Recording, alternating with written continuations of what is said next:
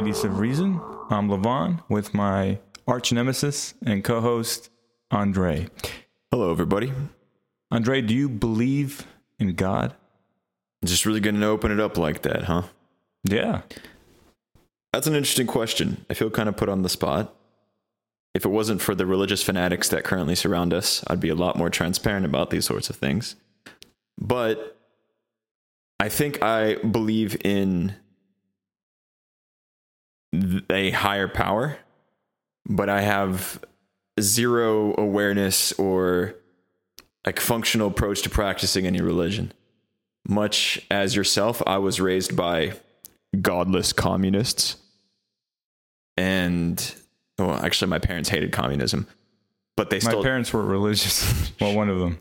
shit. Well, I didn't really have much of a religious influence in my life. I think I have been to church maybe three, four, five times, mostly with friends. So I don't have any, I don't have a faith, I think is the best way to put it. Um, I guess by birth, I'm Eastern Orthodox, but that, that's kind of where it ends. What about you? I used to be religious, but I am no longer religious. I used to be a Christian, but no longer am. And that is very similar to what is going on with society Uh, society. as we are becoming less religious, at least in the West. Um, I don't know if that trend is consistently applicable to the East hmm or even uh, like, let's say, South Americans. Are, are, are they I, are they becoming less religious? I don't know if they are. I, I- I think it kind of ebbs and flows with like political tides. But you know, it's interesting. Every election, there's kind of this assumption that the Latin population of the country is going to vote Democratic. But oftentimes, I think it was this past election cycle, like Florida and Miami, where there's like a huge percentage of Cubans. Most of them are like voting for Trump.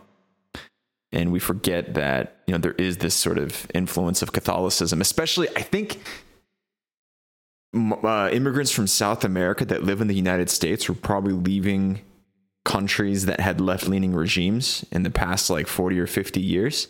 So I imagine that's probably over reflective of like a certain percentage of their population. I think with many things, like I'm just talking totally out of my ass right now on this show.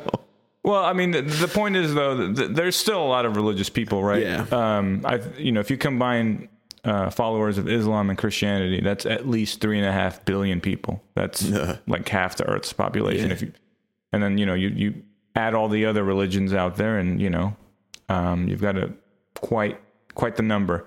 Um, but in the West, I think, especially in conjunction with the uh, with with capitalism, right, and with Enlightenment values that have like kind of uh, just been taking over, we are seeing a more secular society develop, right?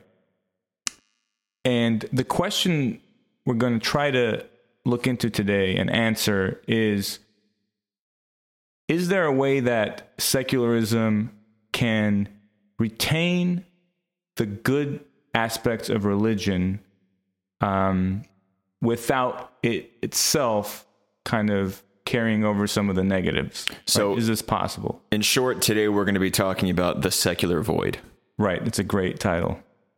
which is also in reference to my brain. Exactly. So let's let's think about this for a second, right? Religious communities, I think they tend to be a little bit stronger, right? The bonds are stronger because they have this common belief. Mm-hmm. There's also a study that I read, or there's actually many studies that show religious people, at least in the US, live longer than non religious people. Mm-hmm. So we can say that the social component of religion is very advantageous, right? Definitely. There's also this, you know, these consistent values that religion has, um, and how that makes it easier for people to go about life, right, without thinking or questioning things too deeply, right? Like you have the answers in a religious text. If you're not religious, you might be lost. You might Right. not know what's right and wrong. So there is a sort of convenience right? That's built in to religion, and that's what makes it very, um, uh, what? How do you say? Uh, appetizing, Powerful. powerful. Appetizing is is one I like to- food. so- Yeah, I like food. Yeah, uh, you know, th- this is, I think, one of the. I, I- I think community is definitely one of the major things that we still see today in terms of like what religion offers. Right, today's Sunday. Uh, you know, this morning I was driving to get groceries. You have all the churches going into service, and it definitely has a consistent base of social interaction. Where I, I think at a time when there's almost unprecedented social isolation happening, it's sort of a guaranteed source of community contact and care to a certain extent. But historically, you know, religion has also given us amazing developments in art and architecture. I mean, Christ, you, you were Christ, haha. You, you were you were just in Italy a few months back, and I'm sure you saw the role that the Catholic Church played there in terms of Right. design it's and it, it's difficult to to walk through the Vatican and not the Vatican Museum and not think not not feel like you're in a divine you know place Right. really because it's so insane right it's just completely it's it, to people who haven't been there like it's it's hard to describe but it's the epitome of art i think right um or Western art, I guess. that that's art in general, man. No, uh, yeah, it's a lot of uh, the symbology as well that we have. It's kind of ti- tied into kind of a the the religious culture, right? Mm-hmm. Um, and that gives it like a very holistic experience to someone who's religious, right? Right. Um, so that's powerful, and then that feeds into also the the, the greater narrative, right? Um, of oh, you're you're a child of God, and that you know eventually, you know, you're going to be in heaven and experience all this joy with your loved ones, and um, there's also like you know the more doomsday prophecies and like there, there's a story for everyone, I guess. But I think most importantly is that it fills, it like checks a box in terms of what you were talking about moments ago of, and this is self referential to, to purpose and meaning. And even if the religious practice you're undertaking has an apocalyptic conclusion, it still gives your life a level of meaning and purpose, right? If you know what you're moving towards, it's not an entirely empty existence. And I think religion does give that to people where, I mean, this phrase that, oh, God has a plan for everybody, you know, I think that's kind of a messed up statement because that implies also that, you know, somebody who's a terminally ill cancer patient is just fulfilling God's will. But that does also make it easier to bear the brunt of tragedy, right? Where if something terrible happens into in your life and you kind of attribute that to, well, this is God's plan for me, God is testing me to see how I handle this, it almost makes you feel like somebody by default's in your court and you don't feel entirely alone. And I think that's a very powerful thing to a certain extent. Yeah, yeah, no, it, it definitely addresses a lot of our existential concerns, right? And when you compare that to secular ideas, well, there's crickets, right? Right. so, um, a clear win for religion on on this point. We're all going to convert by the end of this episode. I, I- think it's also interesting to think about maybe the more pervasive role that organized religion has played in the development of public life. Specifically, if you look at, you know, even in the United States or Western Europe in the past 100 years, when there would be times of economic depression or over outright poverty, you'd have churches stepping in to fill really necessary functions around healthcare, education, childcare. And that sort of creates an interesting counterbalance where if you're not fully investing into the role of government uh, as a provider of basic benefits, there's going to be the church to kind of scoop in some of the sort of residual elements of that. I mean, think about orphanages and, and, and who cares for homeless children, even the homeless, right? I mean, around our community, every Sunday there is kind of this mass soup kitchen that opens up under like interstate bridges. And it's all religious organizations feeding the homeless population, which should be a function of government, but government doesn't really pay much attention to that particular issue. So the church steps in. And I think historically there's always been this tension when you have a rapid secularization of a society which eliminates the role of church from public life completely, all of a sudden you have entire gaps. And when we were discussing this topic and researching it, I really thought about Spain in the 1930s, where the Spanish Republic came into existence uh, right before the, the Civil War happened. And one of the first things they did um, in their belief that Spain was underdeveloped because the church had too much influence in society, they completely gutted their presence. But then all of a sudden, you didn't have enough resources, infrastructure to provide public schooling to children or to take care of the elderly. And it led to an almost collapse of society because it was done too fast. So I think the church definitely plays an important role in our kind of personal spiritual lives, but it's definitely a very critical element in how we think about our communities and in public life in general.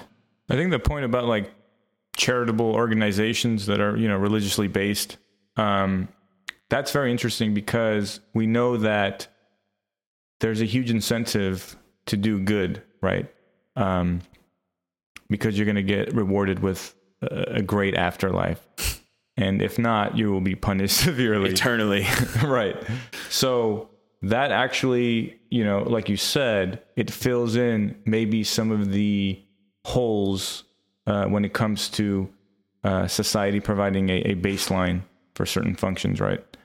Um, so that that's a very good point. Um, what's what's your next point here? You gotta you gotta explain this to me. Yeah. So I mean, you talked about with the Enlightenment, with industrialization, with really the, the true rise of capitalism, that religion is playing less of a role in public life than maybe it had you know, in the leading up to the 17 and 1800s, right? And the question I wanted to pose to you, and this kind of fits into our greater discussion about the problem of the secular void, is if religion is being slowly squeezed out of our lives, which I don't fully agree with, and we can discuss that a little bit later. But if it is indeed being squeezed out of our lives, what is moving in to fill that space, right? and kind of the, the quote that that Aristotle had that nature abhors a vacuum, right? That nature is always going to find a, a, something to fit into an empty space. And if religion is gone, what sort of concepts or lines of thought are filling in the space once left by religion. And I think this feeds back into our discussion a couple weeks back around consumerism, right? Where if we're living in this kind of hyper capitalist uh, existence, the desire to consume and purchase and you know watch the Avengers is kind of squeezing into that space that maybe we once held for for God and for Lenin. And I guess the point that I'm trying to make here is that even if we are actively filling that vacuum with consumerism or consumption in general, it still seems like we're falling short of something because, as we talked about in our previous episode, there are high rates of depression, anxiety, almost like spiritual longing to a certain extent, where the void is there and we're trying to pack different sorts of things into that void, but it's clearly not working. Yeah, spiritual and like a communal void as yeah. well.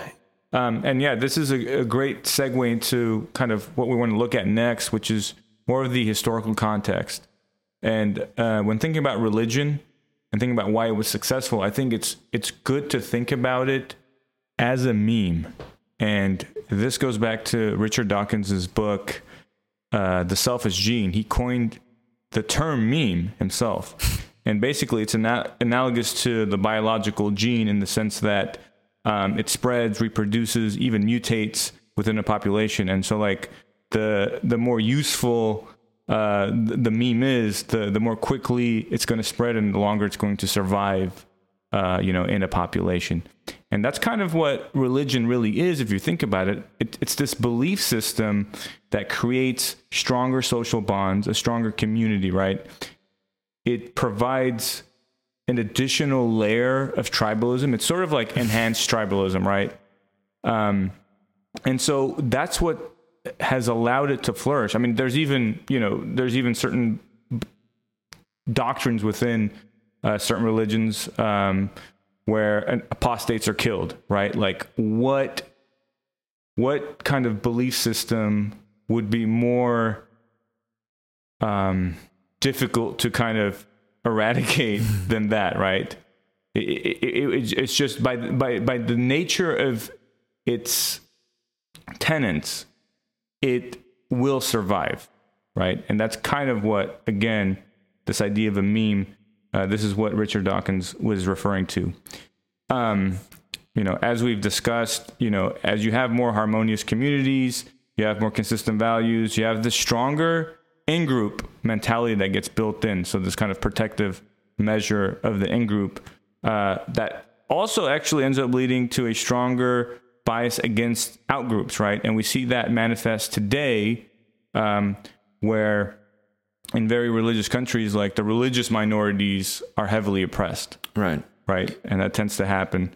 Um, so, uh, so you see that religion as an idea, um, it's it's clear that throughout our history, it was very important in, I think, helping us cooperate at a larger scale. And right? I, I think you.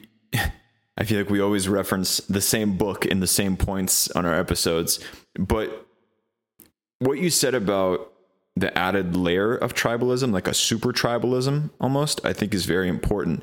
And it reminded me of the autobiography of Malcolm X, where Malcolm X, after he got out of jail, practiced kind of a warped form of Islam, which was preached by the Nation of Islam in the United States.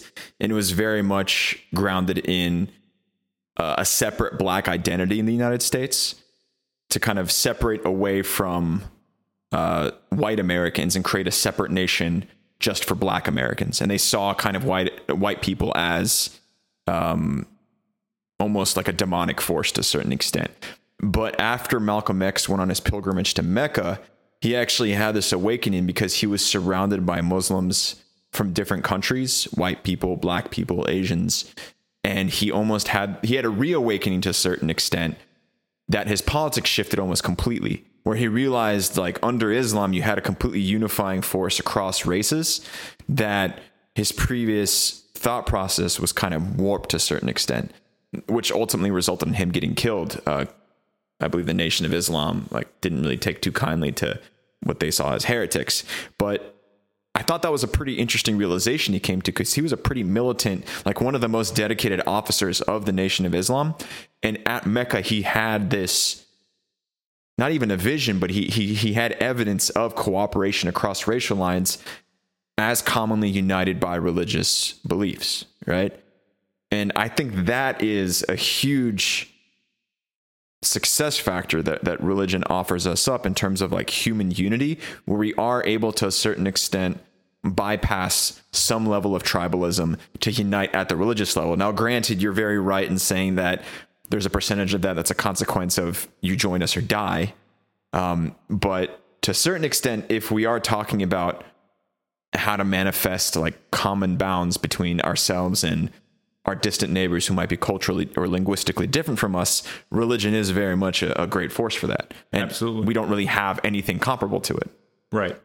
Um, and and so yeah, we we've now kind of touched on the the good elements of religion, but let's just like keep perspective here. Let's keep it real. So, so Andrey, tell me, tell me about the horrors of religion. Tell me about the downsides here, historically speaking. Uh, historically speaking, well, what if I can't find any? What if this is where we realize that religion is the only answer? No. Uh, in, I, I think it dates back. I mean, really, any religion. To your point, there is an undercurrent element of violence against the other. And you could see that in the, Sp- the Spanish Inquisition. You could see that in, I mean, Europe for all the years leading up until 1945 regarding Judaism, the pogroms in, in the Russian Empire. I mean, religion has always been used as a cudgel to crush those that are religiously different from you. Yeah, and, and just a quick point, you know, when we say religion, obviously very large, yeah, ambiguous term because all religions are not the same. And I think we're we, we, we tend to reference more of like the mono, monotheistic religions or maybe like the very brutal early uh, kind of pagan religions, right? Right. But there are a lot of Eastern religions that are very peaceful that require completely unreasonable leaps of logic to justify violence with. Right. Right. So like we're not trying to, you know, just use it. blanket term. Yeah. I, I think in our experience, I mean, we could talk to Christianity. I think with Islam, we had very real examples of mass violence and hatred with the Islamic State in the 2010s. And even Eastern religions, man. I mean, the 20th century, early 20th century, in like what is now China, was a pretty interesting place in terms of like radical Buddhism. I mean, there was a, I guess he was like a Baltic German, but he was a Buddhist and he convinced himself he was the reincarnate of the god of death, uh, god of war. And he went around slaughtering like thousands of innocent civilians in Mongolia. I mean, every religion has its more like fiery, radical arms. That's true. And maybe that just speaks to kind of human nature, right? Because, Right. you know, Buddha himself, he was deified, you know, not too long after he died, right? Even though it's very difficult when you look at it logically, when you look at the things he said, you know, to start to deify him, like, how did they get there, right? Right. Uh, in the same way, you know, some people make that argument for Jesus himself. Yeah, Um, yeah, and I, I think we've largely discussed like very like large acts of violence and, and extermination. But if we also think about the maybe horrors of religion on the side of like a social level, where it's like a complete oppression of women, and we've seen this in again Christianity and Islam, to a certain extent Judaism. I don't really know much about Eastern religions, but you also have a rejection of any semblance of homosexuality up until recently, right? Where, where you had a period of reformation. And I think that has led to a level of stagnation on a social level historically, but also we're kind of seeing some of it come into the fold right now, which we'll, we'll discuss in a little bit. So, yeah, there's this higher level of, of violence as a philosophical concept that permeates religion, but also this deep rooted sort of social decay and destructiveness that comes into the fold. Yeah, yeah. And so just to keep up with kind of the historical uh, line of thought here, um, you know, all these religious wars kind of, I think, you know, we can say looking at it historically, they prompted the emergence of secularism, right? Um, and I, I guess some historians pin that down to like the 18th century, um, where it really started to get going, you know, in conjunction with Enlightenment ideas and philosophy. Um, let me ask you this though. Do you think, um, apart from, you know, this motivation to maybe uh, detach the church from the state because, you know, you, you see all these very poor political consequences. Um, do you think secularism is inevitable given the large societies that we have and the advancement of technology and, and science? Like, do you think it's inevitable that we would eventually become a more secular society? Um, because if you're if you have groups of people and you know you're, you're forming like very functional civilizations, and religion was that initial glue that kept things together, and then people start specializing in different things. People have more time, right? They start learning uh, about different sciences, right? And uh, we start to see the utility of reason and science emerge and start to now go up against religious uh, beliefs, right? Because they sh- there's there's clearly inconsistencies, right? Like lightning is not the product of God, right? Or that the earth isn't the center of the universe, right? We start to see that science is coming into conflict with religion. Um, but if if science itself, if reason itself is a natural byproduct of simply having societies where people are actually not having to hunt and grow food all the time and actually can can spend their days thinking about things then can, can we say I maybe just answering my own question here, but, but what do you think about that?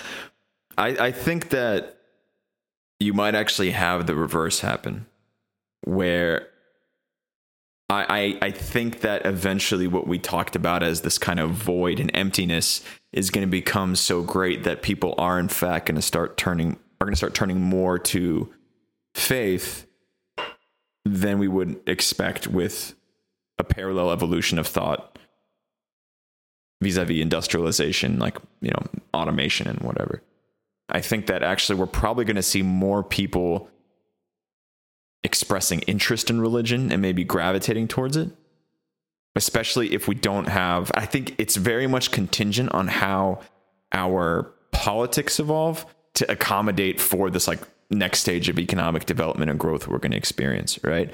Because i think where you have a healthy presence of investment into education and healthcare there's less of a chance that somebody is going to turn to religion to have some of their needs met, right? And I'm thinking along the lines of, again, what we were discussing in terms of who's filling in the gaps in, in our country right now, in our society. Places where the government can't meet demand because it's either unable to or just not interested. You're always going to have religion to sort of step in, or religious organizations step in to provide care and, and comfort to a certain extent. And I actually think on the path we're on right now, and it doesn't really seem like we're deviating from it from a policy standpoint, we're going to welcome in the next stage of industrial development with automation and. Um, so this is interesting. Could, could, could you could we say that there's this perpetual back and forth, almost between secularism and more like religiosity? Um, you know, like if you think about it, if secularism was sort of a response to uh, not the void, but like the failures of religion, right? Then could religion not be a response to the failures of secularism, right? And you could always yeah. have this back and forth. I think so. When one starts to kind of fail at certain you know, aspects. I, I, also think that you know it's very hard to have this discussion without taking class into account. I mean, the secular thinkers, the great kind of uh, driving forces of the Enlightenment movement, they weren't like low level peasants or industrial workers. They were people of a certain class who had the time to, like you said, the time to sit back and leisurely think about these concepts, right? Or, or philosophize professionally. I think, largely speaking, parallel to the Enlightenment movement, you still had a pretty consistent entrenchment of religion in like the peasantry and to a certain extent in maybe low level like merchants and things like that. And I suspect kind of what we're witnessing today in the United States from a political standpoint, if you look at the the class of people that's really latching on to a lot of this like resurgent radical Christianity, it's very much working class people, right? Who t- are turning to religion because the world around them is inherently cruel and apathetic. And I think that's kind of the, the ultimate peril of secular society is that it creates apathy.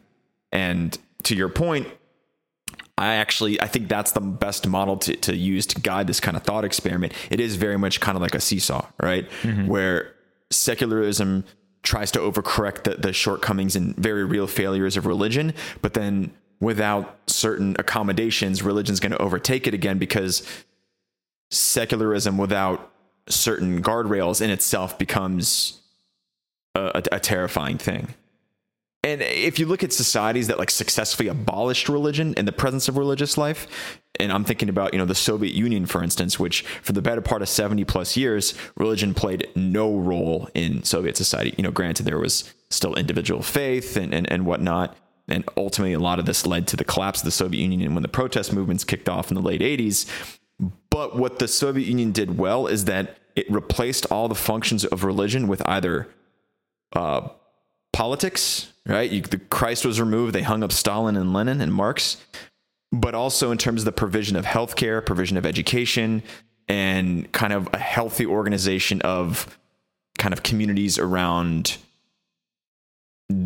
sort of like local political participation, local councils, things along those lines, right? So they eliminated religion, but they didn't just leave it with nothing. They kind of filled in the gaps as best as they could. And I think that's sort of our best bet for the triumph of secularism in the future is if we're able to kind of fully reject the need to think about, oh, there's a God, there isn't a God, if you have like a, a full investment of society into the secular approach.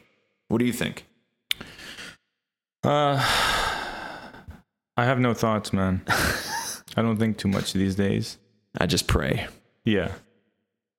I think there are good and bad ways to think about secular society, or they're good and bad examples, sorry, of secular society. So, like, if we look at Scandinavian societies today, I mean, they are, if, if you look at like the studies of happiness and well being, they're doing as good as anyone, right? I mean, they, they're at the top of the list. And they're very, and they, they are the most secular societies that we have. So, have we got this all wrong? Is it, is, is it possible that, you know, just like there's good and bad religions, there are good and bad secular societies? Yeah, definitely. And again, I think to, to the point I made earlier, the Scandinavian countries have a pretty rich social safety net. So you're not, I, I think we start getting into questions of like existential dread when we don't have a basis of stability. When, you know, in our country, if you lose your job, you lose your health insurance, you lose your home, rent's going up, food prices are going up, because there's a lack of like public security almost, you're going to start turning to religion to answer some of these questions or to give you like a sense of hope or, or, or explanation for why things are so bad. That's, I think, maybe the, the, the yardstick that we're going to measure secular societies by. Now, what about some of the trends today that we see uh, in terms of like the acceleration of culture, right? Like how quickly things are are changing. Mm-hmm. Um, I mean, look at you know dating, for example, with the advent of dating apps, and then you know how that has led to or accelerated hookup culture, and what what that means for society, right? Like these are. I mean, can we say these are a result of a more secular society? Because you know, if, if you were thinking about living in a, if you're thinking about being in a very theocratic nation, they might outlaw something like a dating app, right? Or they might put certain restrictions that prevent or reduce like hookup culture, right? So, c- c- c- first of all, is it fair to say that things like dating apps are a product of secular culture? Is I that a fair statement? I think yes, just as you know, if we reduce dating apps down to a source of getting sex, yeah, definitely. In a similar way as to how birth control and abortions would be products of a, of a secular culture as well, where of course you're going to be okay with sex without consequences. And, and I think maybe this is very much like a digitized byproduct of the sexual revolution, where like the advent of birth control like made it possible to sleep with many partners without much consequence. But I, I think what really identifies it, and I'm not saying they're going to try to get rid of dating apps, but as our country is sort seems to be shifting in direction of more religious influence on public life. Again, the recent uh, Supreme Court ruling on Roe versus Wade. I think anything that's seen as a target for this movement to eliminate again, first and foremost, abortions, but there's talks about contraception being on the table too, which I don't think that's ultimately going to happen. But you know, I was saying the same thing about abortions last year.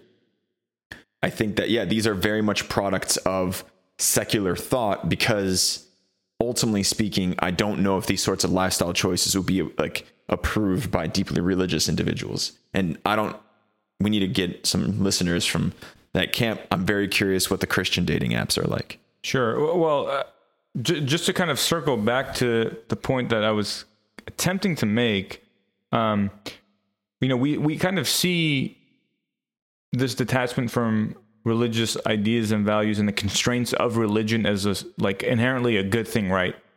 Uh, and we see this as progress, right? Uh, Kind of every new th- secular thing that that happens, and every new secular cultural element that emerges is almost viewed positively. Mm-hmm. But we have to keep in mind that secular culture and secularism in general as a prominent force in culture is a relatively new phenomenon, right? only over the last couple hundred years or Yeah. so. Okay. Religion has thousands of years of history behind it and thousands of years of proof that no matter how deranged some of the values that they have and some of the beliefs are, there is proof that they can hold a society together, right? And and and have stable societies. Like, okay, there's also all these wars that happen. It, it, it's it's not you know it's not black and white, but But if you take it on the grand scheme of human history, Right. Yeah. Like there there's proof that this the, the value, right? Like those memes that have transpired, right? Or have successfully, you know, survived through thousands of years of com- you know, all the competing beliefs that that have come up- against it. Um, there's something to be said about that, right? There- There's like this value in, you could say, conservatism, right? Like that, that is like a form of conservatism. Um, and so when we look at the acceleration of cultural um, phenomena within secular societies, are we are we going too fast? Are we not having the proper foresight in thinking about the consequences of some of these these these new cultural elements? Like like we said, dating apps. I mean, dating apps i mean we're going to have a separate podcast on this topic but they and when i say dating apps again like religion it's an ambiguous term to some extent certain dating apps and certain um, cultural forces that it produces like you know looking at tinder specifically right where it, it does propagate hookup culture like what does that mean for relationship dynamics moving forward in modern day society, right? Like, what does that really mean? And that's a very, like, when you talk about relationship dynamics, that's a very fundamental aspect of human life. That's a very fundamental aspect from an evolutionary standpoint. When you're messing with the key variable, and, and, and things are moving so quickly that we're not really thinking about it or, or able to anticipate the potential consequences, the potential pitfalls.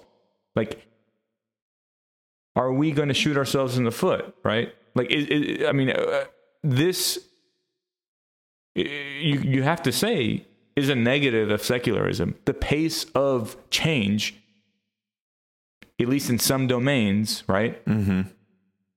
Of course, like things like gay rights, right? Like that's a good thing. Like that's it's good that you know that that happened, you know, almost overnight, relatively speaking, from like a legal standpoint, whatever. I right? mean, it was a very long, hard fight, but I guess from a, like a legal yeah. standpoint, yeah. Okay, so like certain domains, fine, change change quickly as possible. That's good. But other domains, you know, we we have to maybe think more carefully about it. I think you're the, the issue you're identifying is if you look at what really drove to like the embrace and recognition of rights for the LGBTQ plus community, which I guess are still being negotiated to this day, and, and there is still a threat to them, uh, to, to, those rights in particular, especially with, with the ruling with Roe v. Wade. But that was very much driven from like a polity, from public life. And I think that's maybe what you're referring to as more of like a thought out build up to a certain extent. But things like Tinder, that's all a product of the like the economic model. That's a product of capitalism. And I don't know if there's like critical thought going into should we create this sort of app? You know, the thought is, oh, this is going to maximize profit.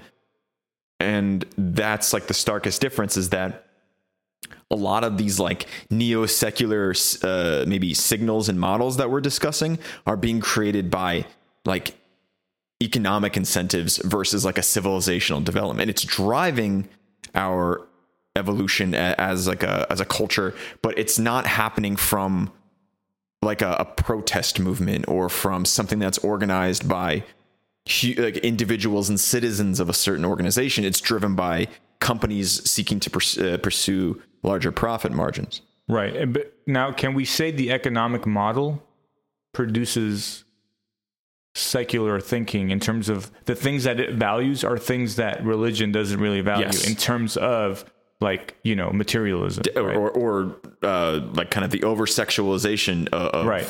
I don't know, of what people, I guess. Yeah. Right. If that's going to drive profits, right. that's what happens, right? So w- without the religious values to guide the economic forces, again, like, you know, you're, again, I'm not trying to use, I'm not trying to lambast secularism, right? I, I think we've, we've identified, and maybe this is the value that we've contributed to the, the human like collective existence is we've identified maybe two branching paths for secularism. There's kind of the maybe a public secularism driven by God, we're gonna get hate for this. Driven by government, driven by individuals and, and political thought and rational thought. And there's also kind of more like radical secularism driven by profit margins and economic development. I think those are maybe two branching paths that we could take. And I think things like the Enlightenment were a product of discussion and thought and reflection on the human condition versus, oh, we're just going to do this because it's going to make us a buck.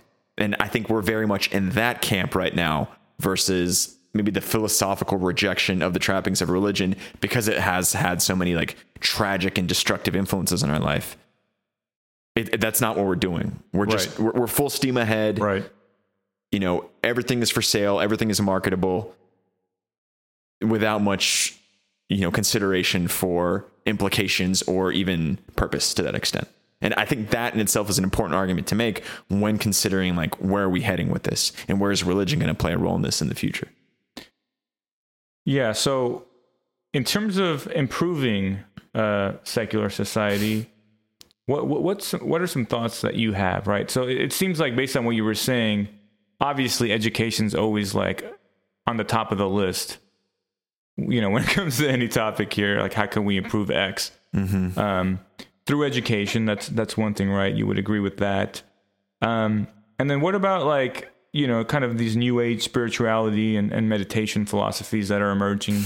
Do you think that's going to be enough, uh, at least, you know, to, to, to fill some of the void? Uh, I think one of the biggest things we could do is probably encourage, and a lot of it is happening in our generation now, but encourage open discussions and awareness around mental health, where I think making you know, therapy and counseling largely available, cheaply available, is going to do wonders for kind of stabilizing people to a certain extent. That they're not going to pursue, you know, zany religious thought to, to account for some of their struggles, right? I, I imagine God is a very necessary thing if you have like an undiagnosed crippling anxiety disorder. Right. It goes back to what you said, you know, if the state is able to fulfill some of the basic needs, yeah, that kind of, you know, that can you know fill in the gaps a bit. Right. I, I think also to a certain extent, it, it comes down to regulation of the economy. I think to a certain extent, maybe not going full like. Well, it's such a huge driver of you know, kind of the, the potentially damaging cultural phenomenon that we've discussed, right? right? So it has to be, right? It has to be in our um, eyesight. Right, right. Right. I mean, if if you want to create a healthy secular society, right, and one grounded mm-hmm. in like genuine secular principles, what do you think? What, what are your approaches to kind of resolving this mess?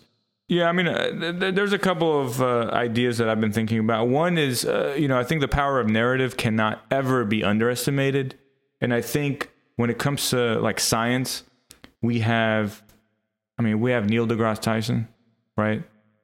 We have him. We have him, oh. but he talks too much. Yeah, maybe I don't know. He talks over everyone on every podcast that he's on.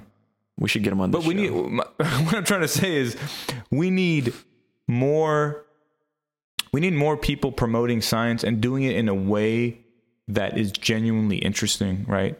I'm thinking about Bill Nye the Science Guy. oh God, no, no. But like seriously, we need people to create narratives around science and make people more passionate about it, and like try to derive some additional meaning because think about something like evolution, right? Mm-hmm. And obviously, I'm very biased. I love evolution, um, but the idea that you know we evolved from fish is hilarious and awesome, but also crazy. The idea that you know if you go back further, that we evolved from a single-celled organism, mm-hmm. even more insane. The idea that um, organic compounds became self-replicating, right? Like what? this is crazy. Like let's let, let's like promote these things and like try to build some narrative to make it more interesting and and to say, hey, like this life is a complete miracle. Okay, it wasn't necessarily God, but like this is a crazy world we live in. Let's get excited for the world that we are a part of without ascribing everything to like a supernatural source, right? The nat like the natural source is already fucking amazing. But do you don't do you think that maybe at some point that's going to drive people to religion? Let's say if you have like a mass study of the human condition and I mean now with like the James Webb telescope we're able to like have a clearer picture of stars and you know clouds of fucking space dust. Do you think that at some point without at least some sort of semblance of answers for these questions. I mean, it's the debate we got into last night, right? What was before the Big Bang? I mean, yeah, you can like have the philosophical argument, well, like, well, nothing, but that doesn't really fit into the human mindset. I mean, do you think that if we start having a broader emphasis on like scientific evaluation and study, it might actually have more people turning to God to answer this like overarching question of like life well, is so complicated? I don't know if they need to turn to God. They might they might turn to some ambiguous spirituality, right?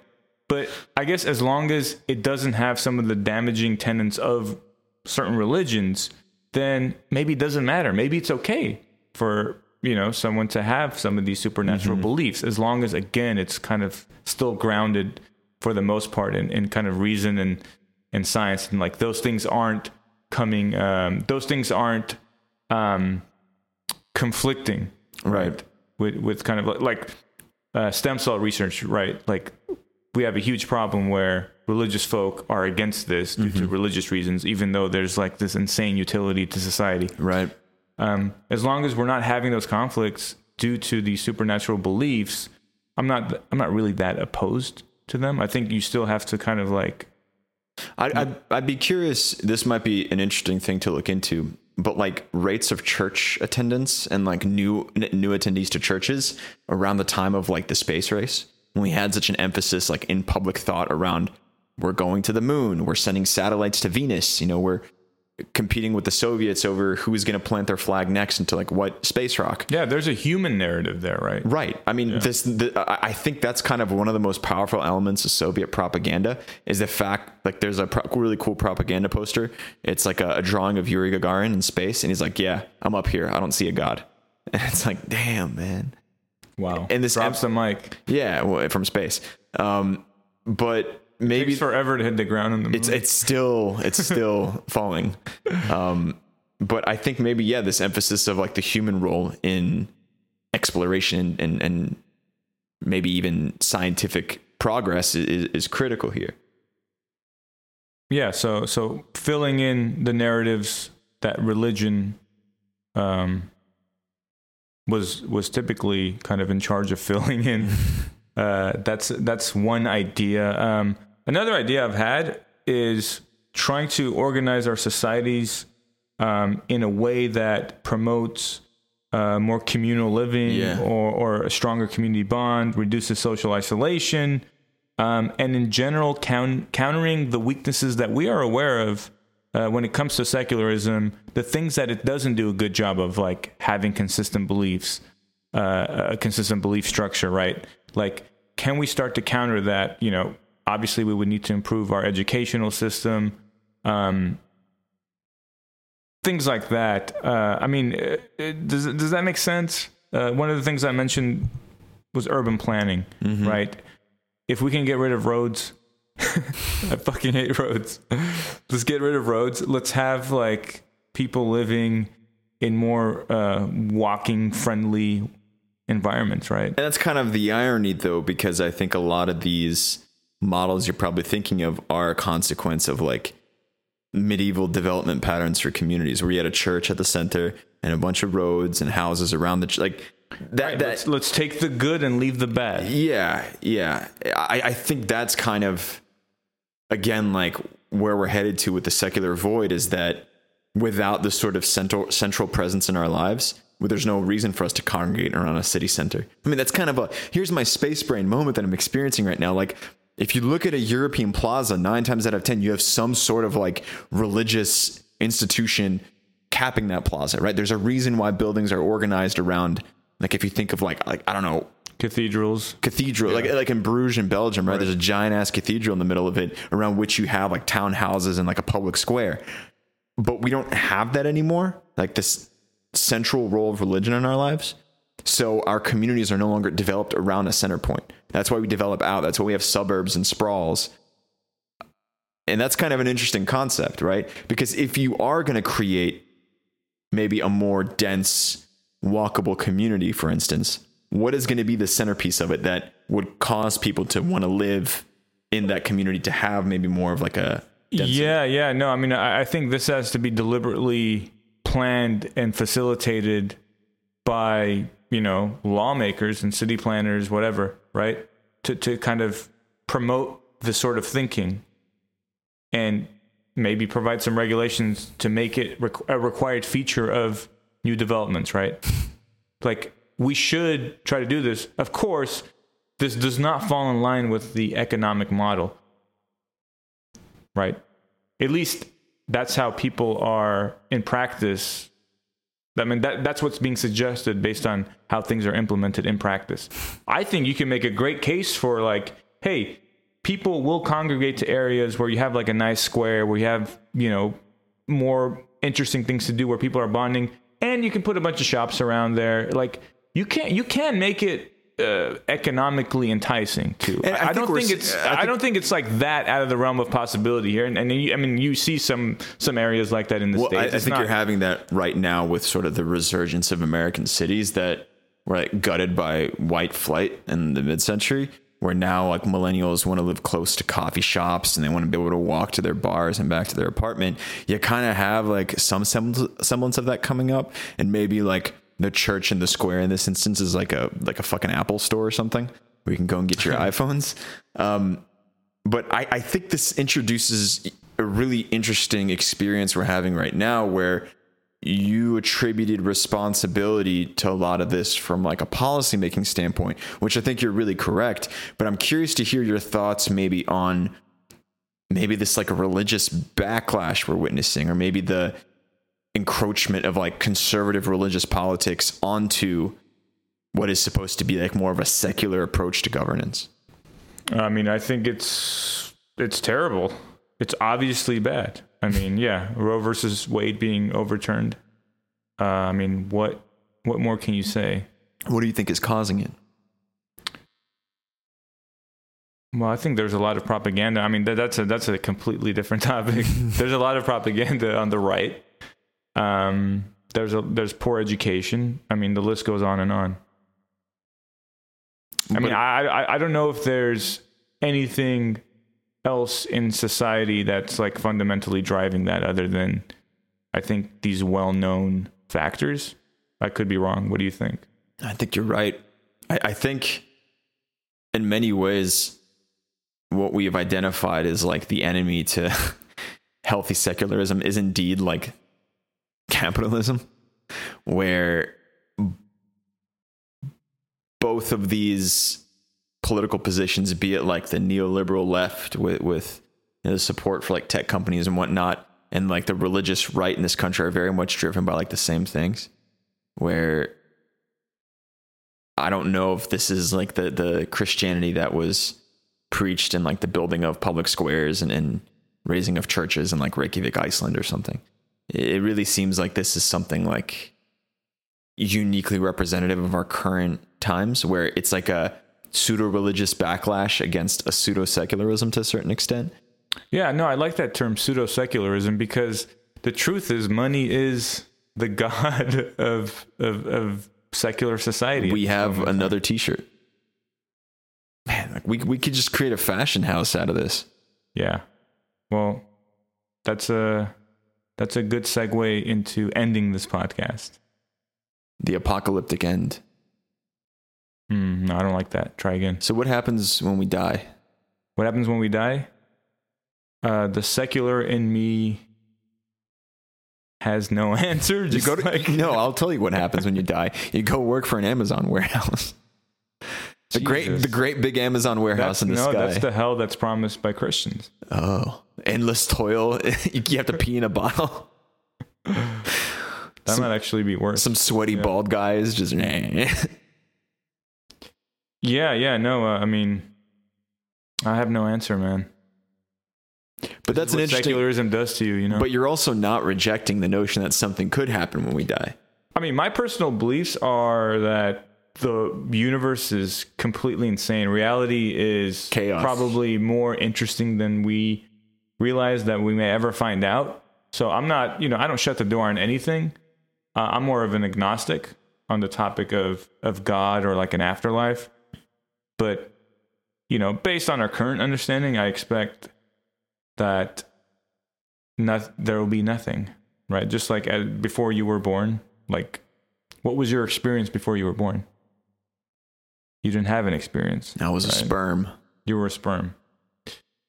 Yeah, you were quite the sperm, man. you uh you pulled it off. That's quite an egg too. Um, I mean, that is gladiator level stuff. do you think they're going to show Star Wars after you die, though? Because No, how I'm else not, am I I'm not going a big fan anyway. I wouldn't. Yeah, I mean, No. but how else am I going to catch up on my streams, dude? Your streams, My streams, my my, my Netflix. dude. I, I don't know. We, we we need to stop this though. Yeah. Closing thoughts. Closing thoughts. Um, I think we're fucked. That's been the th- closing thought for every episode we've recorded. Indeed. Indeed. Practice legitimate secularism, kids.